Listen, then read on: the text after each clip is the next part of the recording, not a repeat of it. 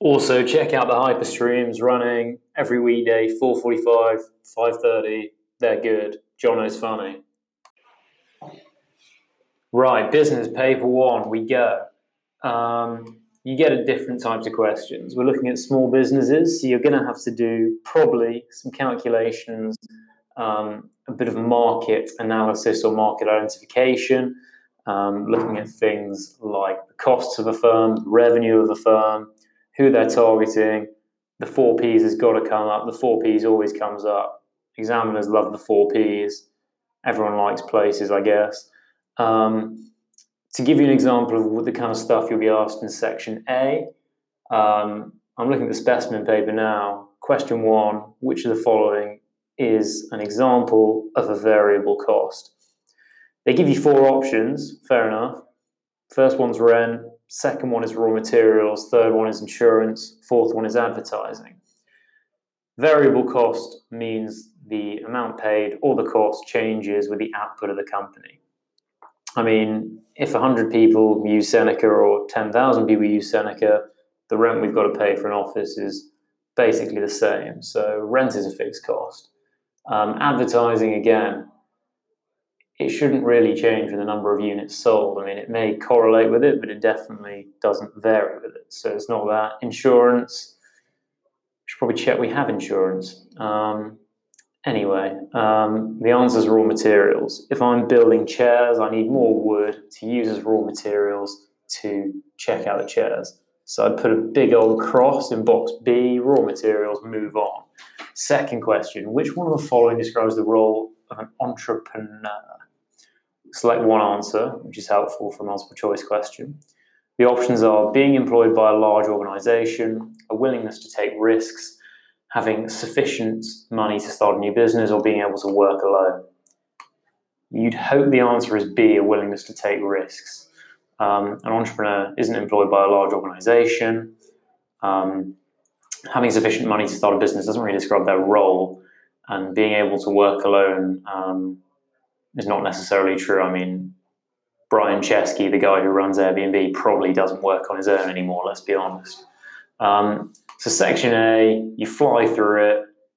You've got some multiple choice questions. Then you have, I mean, question C, they say, explain one benefit to a business of using a market map. Um, so, you'd have to describe a benefit, and then they creatively move on to asking for an advan- a disadvantage.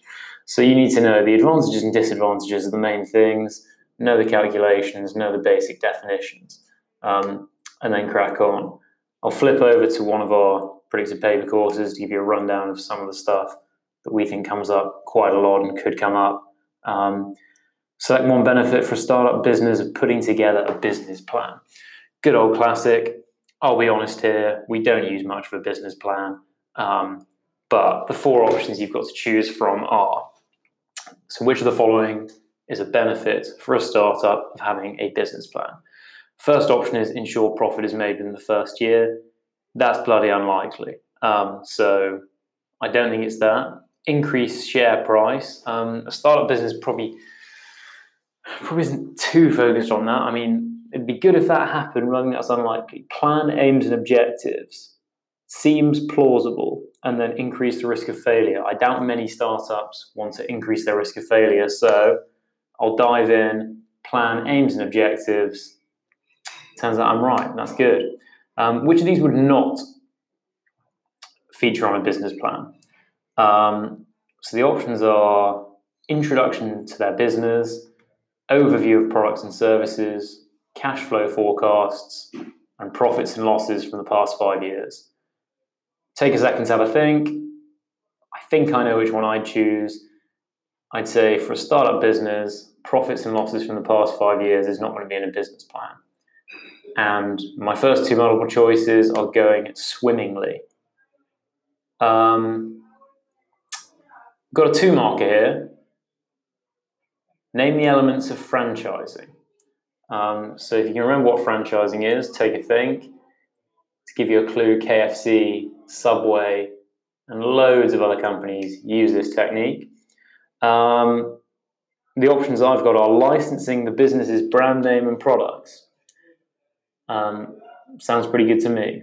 Um, the business receives payments and royalties honestly, that also sounds pretty good. Um, increasing marketing costs. So, one of the key good things about franchising is that you can scale in a really cheap way.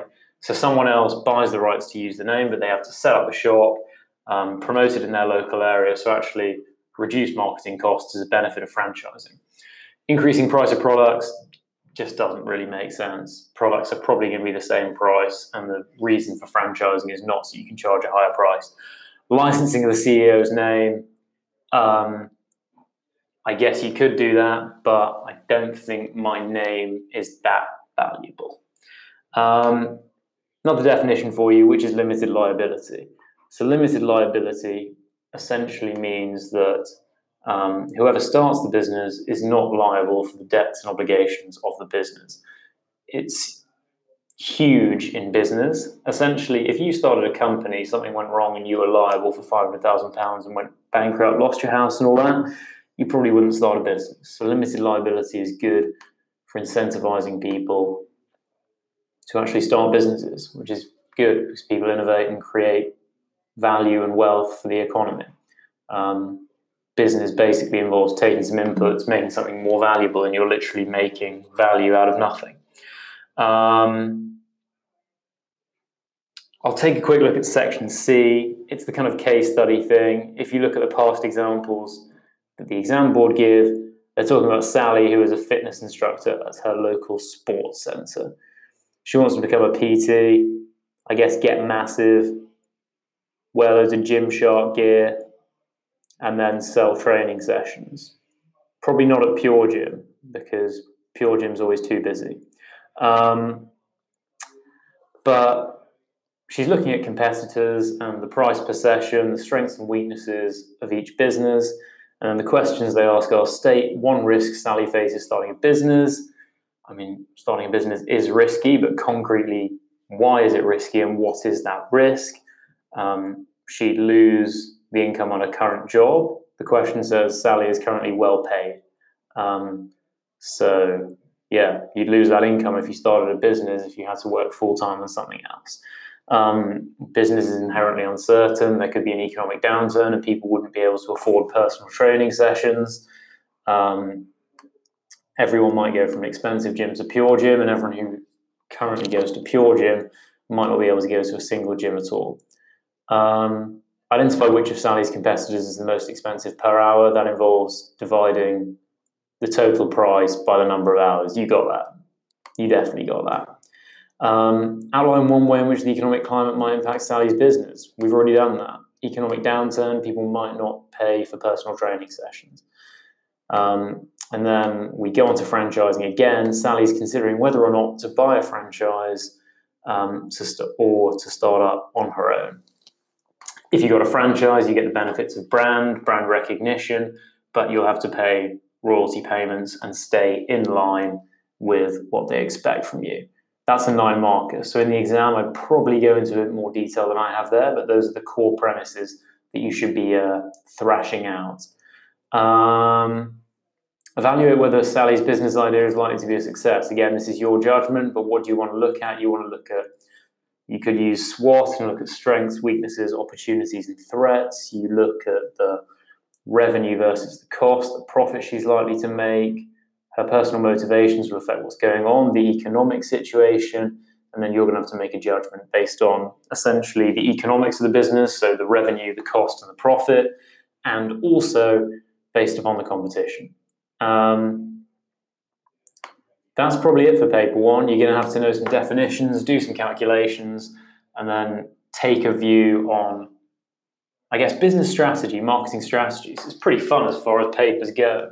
Um, surely better than physics, personal preference, but surely. Um, and yeah, you'll smash it. Good luck.